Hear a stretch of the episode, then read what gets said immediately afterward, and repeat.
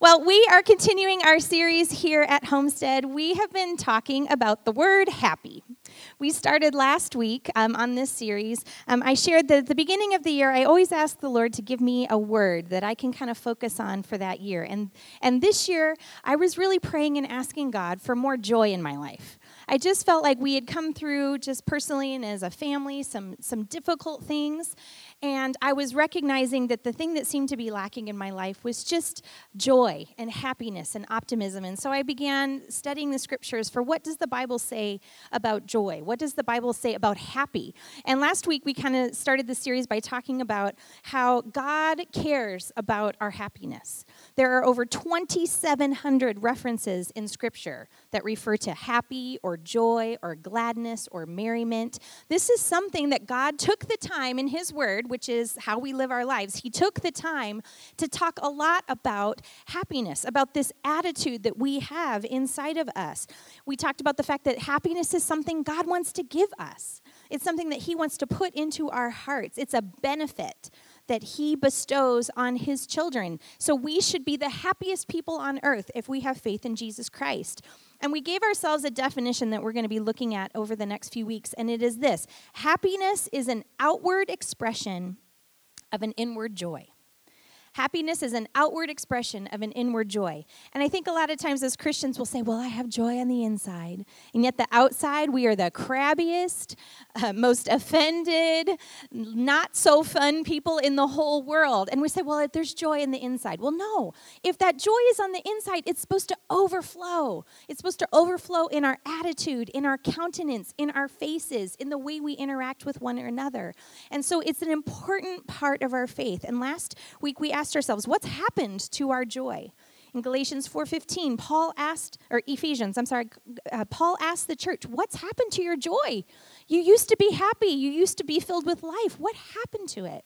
And I uh, challenged us last week to ask ourselves that question what happened to our joy? And to ask God to fill us back up with that joy, to overflowing, so that not only is it a deep, abiding joy inside our hearts, but it's something that overflows into outside of us in the way that we interact with the world around us. So today I want to dive more into this topic and ask you this question. So, if happiness is something that God wants to give us, why are so many people unhappy? That's a good question. If that's a benefit, if that's something that God cares about, if it's something that He has promised to give to us, why is it that so many people are unhappy? And I would venture to say just as many Christians are unhappy as unchristians. Why is it that it seems like happiness is elusive and we are always chasing after it? What are we missing? Now, last week we talked about the idea that many of us equate happiness with our circumstances. A lot of times we will uh, equate happiness with our circumstances. When everything is going well, well, then I will be happy. When my problems get better, when this tough season ends, well, then happiness will come into my life and into my home. When my husband or when my wife begins to act differently, then I will be happy. Jeff and I were at a marriage conference all weekend. Can you tell? Oh, Oh my goodness. And I'm just going to throw this in there. Like 75% of the people that were there had been married over 50 years. And I was thinking, Jeff and I were like, oh, we're going to have a lot of wisdom for you all. it was, so we kind of kept looking at each other. I don't know. What do we say to them? They obviously know what they're doing. Um, but maybe some of you, your marriage is in a rough spot and you're thinking, you know what? When this gets better, then I'll be happy. When you might be thinking, you know, someday when we have kids, it will be better. Someday you're thinking, someday when my kids leave, I will be happy. Or some of you are thinking, my kids left. Someday when they come back to visit, I will be happy. And it's like this elusive thing that always feels like we're just a few steps behind it. And we wonder, when will we be happy? It's the proverbial just around the corner. In just a little while, when I'm out of this season of life, when I enter this new season of life, when I have a different job, and we find ourselves chasing after this thing, but never quite getting there. And the reason that many of us feel like we can never be happy is because we're confusing happiness with our circumstance. And yet in Scripture, it tells us over and over again that our happiness, our joy, is not based on what's going on around us. It's not based on our life. It's not based on what's going good, what's not going good. Our happiness and joy is a gift that's given to us by God, and we can be happy regardless of our circumstances. Other times we confuse happiness with the pursuit of pleasure at all costs. And so we're chasing this idea of happiness. And so we think, you know what? I'm going to just go after the things that I think are going to make me happy. And yet we come up wanting every single time. I want to point us to a scripture this morning. If you have your Bibles, you can turn to Ecclesiastes chapter 2. So it's Old Testament, find Psalms, and then go a little bit past it. Ecclesiastes 2, Ecclesiastes was written by Solomon. This was the guy who had everything. No one was as well respected. No one had as much money, as much prestige. He had 700 wives. I mean, what guy wouldn't be so happy if he had 700 wives? He had everything that you can imagine. And yet, this is what he writes in chapter 2 about pursuit of pleasure and happiness starting in verse 1, he says this I said to myself, Come on, let's try pleasure. Let's look for the good things in life. But I found that this too was meaningless. So I said, Laughter is silly. What good does it do to seek pleasure? After much thought, I decided to cheer myself with wine. And while still seeking wisdom, I clutched at foolishness in this way, I tried to experience the only happiness most people feel in their brief life in this world. I also tried to find meaning by building huge homes for myself and by planting beautiful vineyards. I made gardens and parks, filling them with all kinds of fruit trees. I built reservoirs to collect water to irrigate my many flourishing groves. I bought slaves, both men and women, and others were born into my household. I also owned large herds and flocks, more than any of the other kings who had lived in Jerusalem before me. I collected great sums of silver and gold, the treasure of many kings and provinces. I hired wonderful singers, both men and women, and I had many beautiful concubines. I had everything a man could desire. So I became greater than all who had lived in Jerusalem before me, and my wisdom never failed me. Anything I wanted, I would take. I denied myself no pleasure. I even found great pleasure in hard work, a reward for my labors. But as I looked at everything I had worked so hard to accomplish, it was all so meaningless, like chasing the wind. There was nothing really worthwhile anywhere. If we look at the things that he listed in that passage that he thought would bring him happiness, the things that he was pursuing, he said, I pursued pleasure. I pursued wine. I went out and had a good time. Foolishness, just even doing crazy things. It said that then he spent time investing in building a bigger house and better lands and more stuff, success and wealth. Said he hired singers, entertainment. He had women all the way all around him admiration of others. And mostly, he said, I tried the indulgence of anything I wanted, hoping to bring me happiness. And at the end of all of it, it just came up wanting. He came up saying, none of it mattered. And it's just like we were talking about, chasing that idea of happiness. His conclusion was that it was all meaningless, that none of those things brought him happiness. And yet, it can be just as easy for you and I to fall into the same trap. Now, we all know in our minds, right? We all know, well, money doesn't buy happiness. We can't find happiness in things. And yet, I want you to think about, if you're really honest with yourself, how often that is the inner dialogue that we have, right? You know what? Oh, this house is just so cramped. When, it's just going to feel better when we get into something a little bit bigger. Or when my job changes and I just I can enjoy it a little bit more. He talked about hard work, enjoying his job. Well, he thought this will do it. A better career, something I love more. Every time he tried one more thing, and so often, if we're really honest with ourselves, we have that same min- mindset. Just one more thing, one more change in my circumstances, one more thing will make me happy.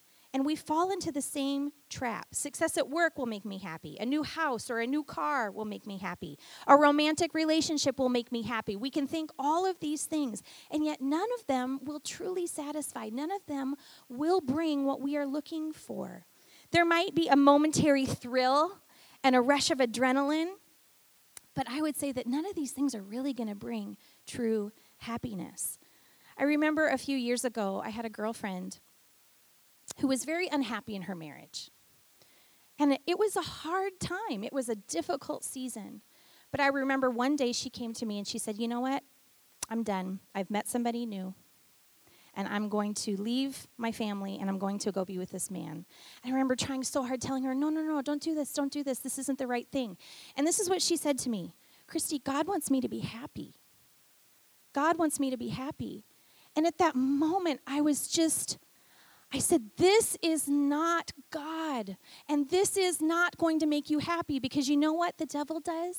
He disguises things and tries to make them look bright and shiny and happy. And at the end, it always leads to destruction and death and heartache and pain. And you know what? He's really good at painting things over and making them look really great. He's really good at doing that. The indulgence of our flesh and desires at any cost, I am telling you today, is a surefire way to destroy any chance of happiness. I'm just telling you right now. It might look really great, but you take a few steps in and it is total destruction. And that is what the enemy does. It says he masquerades as an angel of light. He masquerades, he makes things look bright and shiny and beautiful, saying, This is going to make you happy. And yet you get four steps into it going, oh, now I've, I'm in a bigger mess than I ever was before. The devil poses, and it always leads to destruction. We might think this person or this behavior or this indulgence will make me happy, but it's really the enemy getting you to step off the ledge into total destruction. Do not believe that lie. These things are fake happiness. It's looking for love in all the wrong places. When we are pursuing happiness in stuff, in our circumstances, in other people, we are always going to come up short.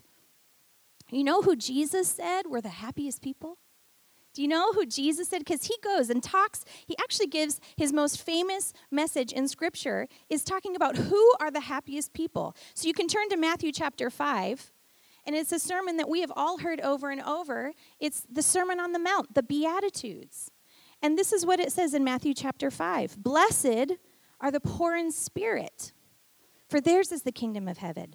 Blessed are those who mourn, for they will be comforted. Blessed are the meek, for they will inherit the earth. Blessed are those who hunger and thirst for righteousness, for they will be filled. Blessed are the merciful, for they will be shown mercy.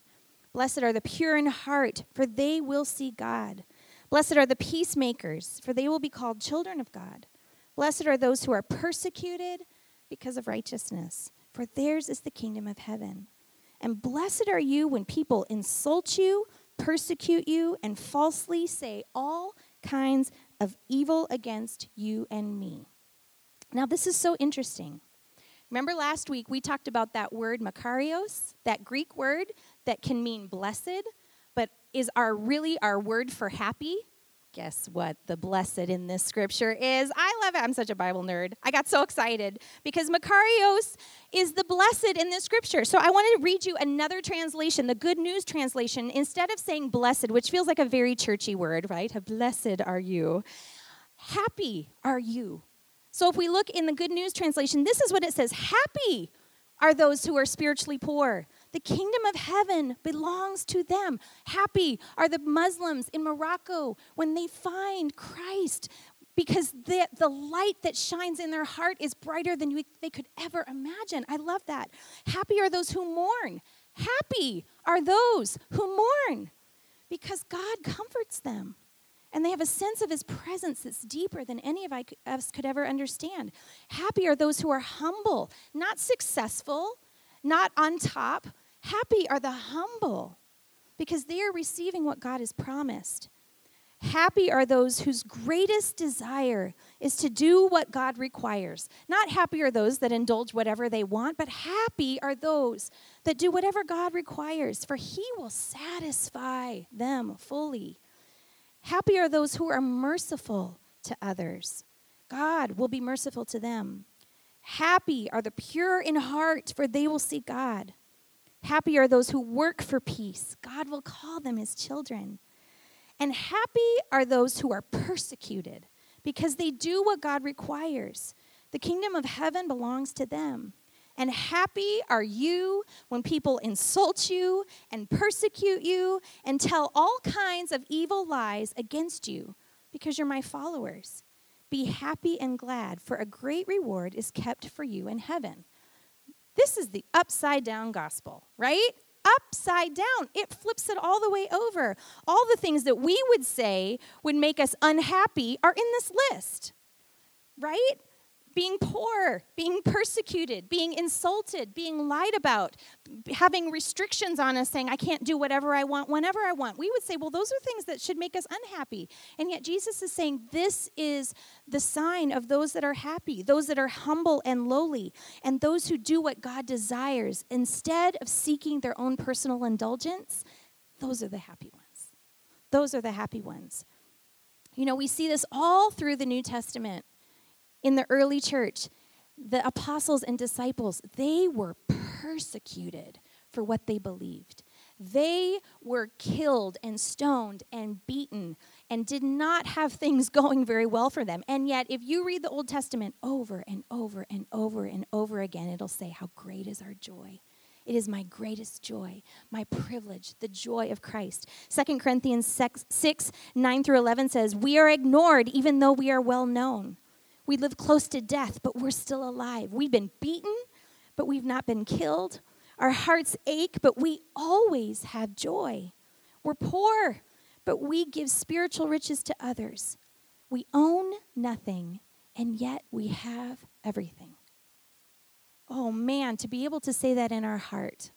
We own nothing, and yet we have everything. That is the sign of true happiness. So you and I, if they can do it, if Paul can write that, that I have nothing and yet I have everything, that we are full of joy despite all these obstacles, you and I can have joy and happiness in spite of our circumstances. We can have this sense of joy that overflows into our life, even if things around us are not perfect.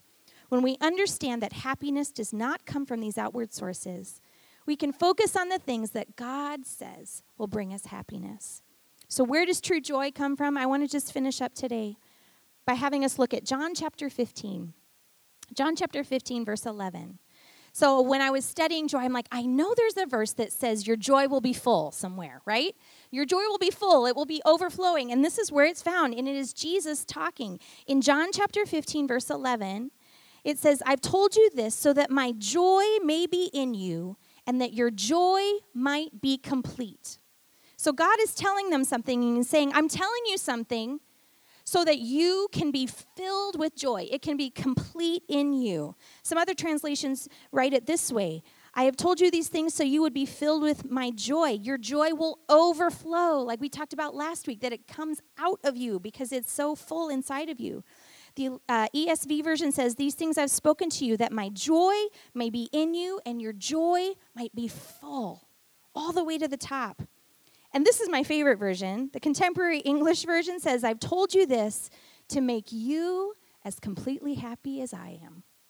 What a great way. Jesus says, I'm telling you something and this is going to make you as happy as I am if you listen to it. So, don't you want to know what it is? Don't you want to know what he says? Well, that word full, I want to just give you a, a, little bit of a definition about it. The Greek word for that, it means to be filled to capacity, to render absolutely full. But this was my favorite definition to cram to cram. I am the world's best crammer. Don't ever look, don't ever open a door if you're at my house. Don't open a closet. Don't open a drawer. Don't open anything like that because you will immediately know more about me than you want to know because I am the world's best crammer. I can cram enough stuff in a drawer and just keep going down. And that's what this word means that your joy will be crammed into you. So that is what I like to think. I'm telling you something so that you will be crammed full of joy. I want that kind of joy. So, what is the secret that Jesus is telling us? If you go back to verse 9, this is what he's saying As the Father has loved me, so I have loved you. Now remain in my love. If you keep my commands, you will remain in my love, just as I have kept my Father's commands and remain in his love. I've told you this so that my joy might be in you and that your joy may be complete.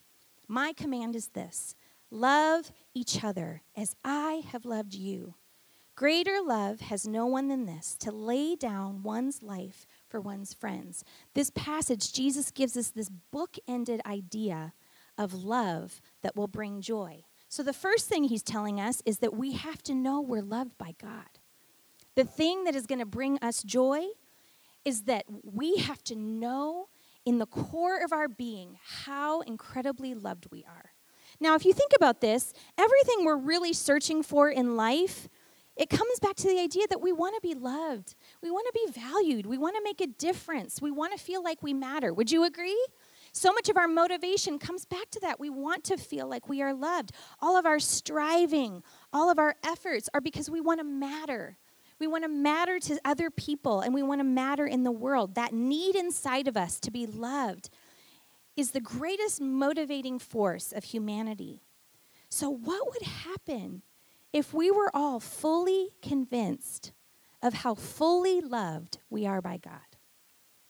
Think about that. If we understood the depths of how much God loves us, how much would that settle our spirits? That knowledge would rise up inside of us.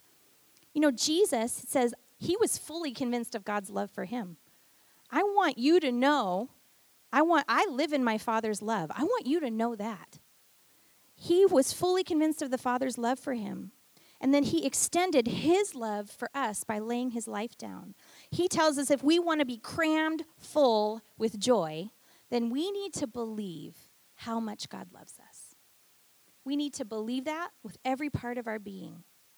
You know, I love that Jesus doesn't say, if you want to be happy, you have to earn God's love.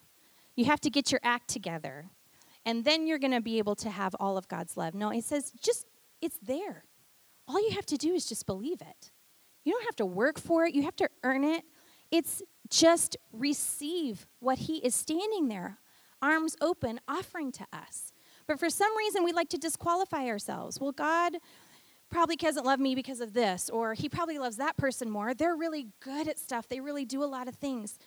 God loves you fully, completely, without limit, not based on anything you've ever done or anything you could ever do. His love is so completely not about you.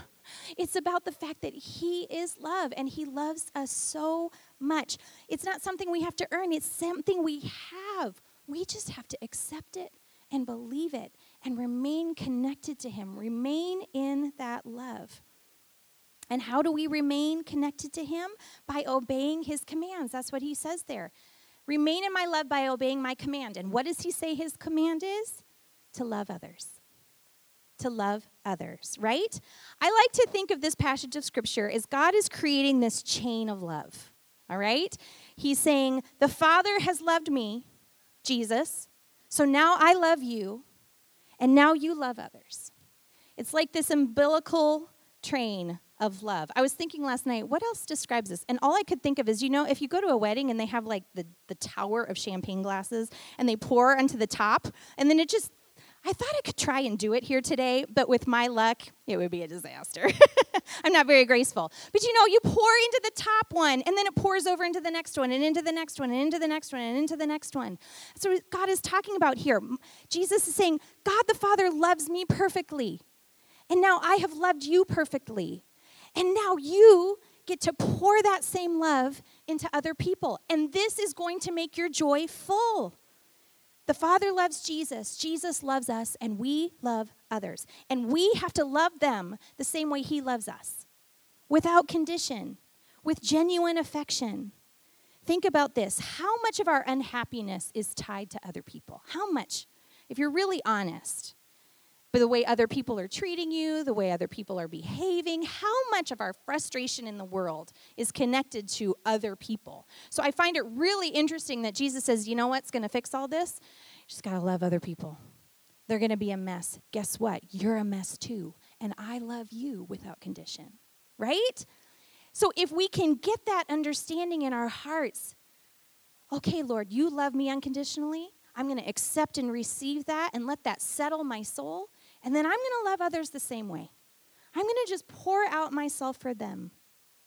Think about how often we're frustrated or offended or just plain out annoyed by other people, right? It can be hard to love others. But the truth is, if we're connected to Christ, we're not manufacturing our own love to give them. We're receiving from Him, and then we're just keeping the chain going. What we're getting from God, that unconditional, beautiful love, when He pours that into us, all we're doing is just turning around and letting it flow out of us. I love that picture. And so, if you are feeling a lack of joy, maybe you have not, maybe there's a kink in the flow here, or maybe there's a kink in the flow there, right? So, maybe you haven't been receiving the love that God has for you, you just haven't believed it, or you haven't accepted it maybe you thought well i just i just don't have a very good relationship with god today you can open up your heart and say okay god i just want this wide open. I want to receive everything you have for me. And i believe that the joy of the lord will begin to grow inside of you. And maybe there's a kink over here. Maybe you've been you understand you have a relationship with christ and yet you have not been showing love to others. Maybe your frustration and annoyance and offense has just made a kink somewhere and that unhappiness in you is because you aren't doing this part well. And you say, okay, Lord, give me your heart for other people. God, sometimes I say that, God, sometimes people are so annoying. You have to give me your love for them, right? And ask God to fill you with love for other people. Jesus is saying, Do you want to be full of joy? Link into this chain of perfect love.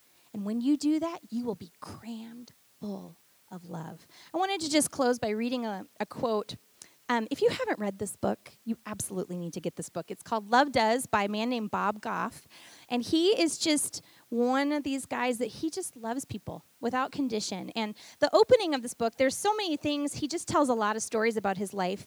Um, but I wanted, as I was reading this book this week, I was struck by the opening introduction. And the introduction was written by another author named Donald Miller. And I've read a lot of Donald Miller's books. Donald Miller never had a dad. Donald Miller, um, you know, he was kind of like this cynical guy, wrote lots of great stuff. But Bob Goff became a mentor to him and absolutely changed his life by just loving him. He would talk in some of his books, he'd talk about moments where he had just blown it, like just made dumb decisions. And Bob Goff would just get on the phone and call him and say, Don, I think you're you're so good at this, and just poured life into him. And so Donald Miller wrote the introduction to this book, and I thought it was really interesting. He said, Bob Goff has had a greater impact on my life than any person I've known. He loves people with a force that is natural, and by natural, I mean like nature, like a waterfall or wind or waves on the ocean. He loves effortlessly as though love packs annually in snow on a mountain, melting and rushing through him in an infinite loop. There's no explanation for a man who can love this well, save God. I think that Bob Goff knows God, and I think God's love flows through him. That is what I want to be said of me, right? I know that I don't have it in myself. I know that there's not enough love in me to love people the way that they that I've been loved. But if I can link into that chain and I can receive the love of God and then pass that on to other people, I believe that each and every one of us would see our joy grow, would see our happiness increase, that joy in us overflowing into the outside of us. So I have a challenge for you this week. We're going to close in prayer. But I have a challenge for you this week. I want you to figure out how good you're doing in this connection of receiving the love of God that He has for you. And if it's not working well, I want you to pray about opening up that connection and saying, God, I want to understand at a greater level how much you love me. Lord, so much of my insecurity and my unsettledness is coming from this feeling like I don't matter and I need to do more and be more and all that. And Lord, I want that to settle in in confidence when I fully grasp how much you love me. And maybe if you have a little kink over here this week, I want to challenge you I want you to just pour love out on the people into your world this week, okay? Without judgment, without abandon, without thinking, I don't know, should I should I give that much love? Maybe I should hold a little bit back so that they know that I, you know, disapprove of some of their stuff. No, fully like the love God gives you, fully pour out love on the people in your world this week, okay? And I want you to pay attention to this. If you do that, I want you to see if you're happier this week. I want you to see if you enjoy your job more, if you enjoy your family more, if you enjoy the people in the carpool lane more, when you're pouring out love on them instead of other gestures, right? I want you to pour out love from Christ. And if you're having a hard time, then you got to go back here. Okay, Lord, I need more, more, more, more. Spend more time asking God, okay, I'm having a really hard time for it coming out over here. I want you to see, this is going to be our experiment this week. God, if we really believe your love, if we step into that chain and pour out our love for others, I think that we will find our joy crammed full and that it will overflow in how we treat other people. Let's close in prayer today. God, I thank you that your love is so perfect. And Lord, when we're really honest, you know, we can look at that passage of Solomon and say, oh, I would never do that. But the truth is, when we're really honest, we do look so often to the next thing just around the corner to bring happiness. Maybe it's just getting to the next Friday night or hoping for the next season in our kids' lives or the next job or the next relationship. And Lord, I know it's so easy to fall into that trap. But Jesus, we know that the only place to find fullness of joy is in knowing how much you love us. And God, I just pray for those today, maybe who have never opened their heart up to you. Maybe their relationship with you has just been something that's been distanced. They didn't know that they could lock into that love that you have for them and that they could be connected to you.